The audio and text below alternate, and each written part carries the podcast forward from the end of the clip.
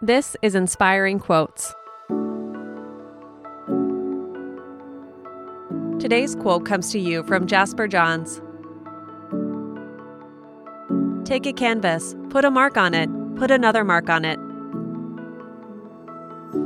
Jasper Johns is a painter, sculptor, and printmaker whose early works, completed in the 1950s, depicted invented maps and flags.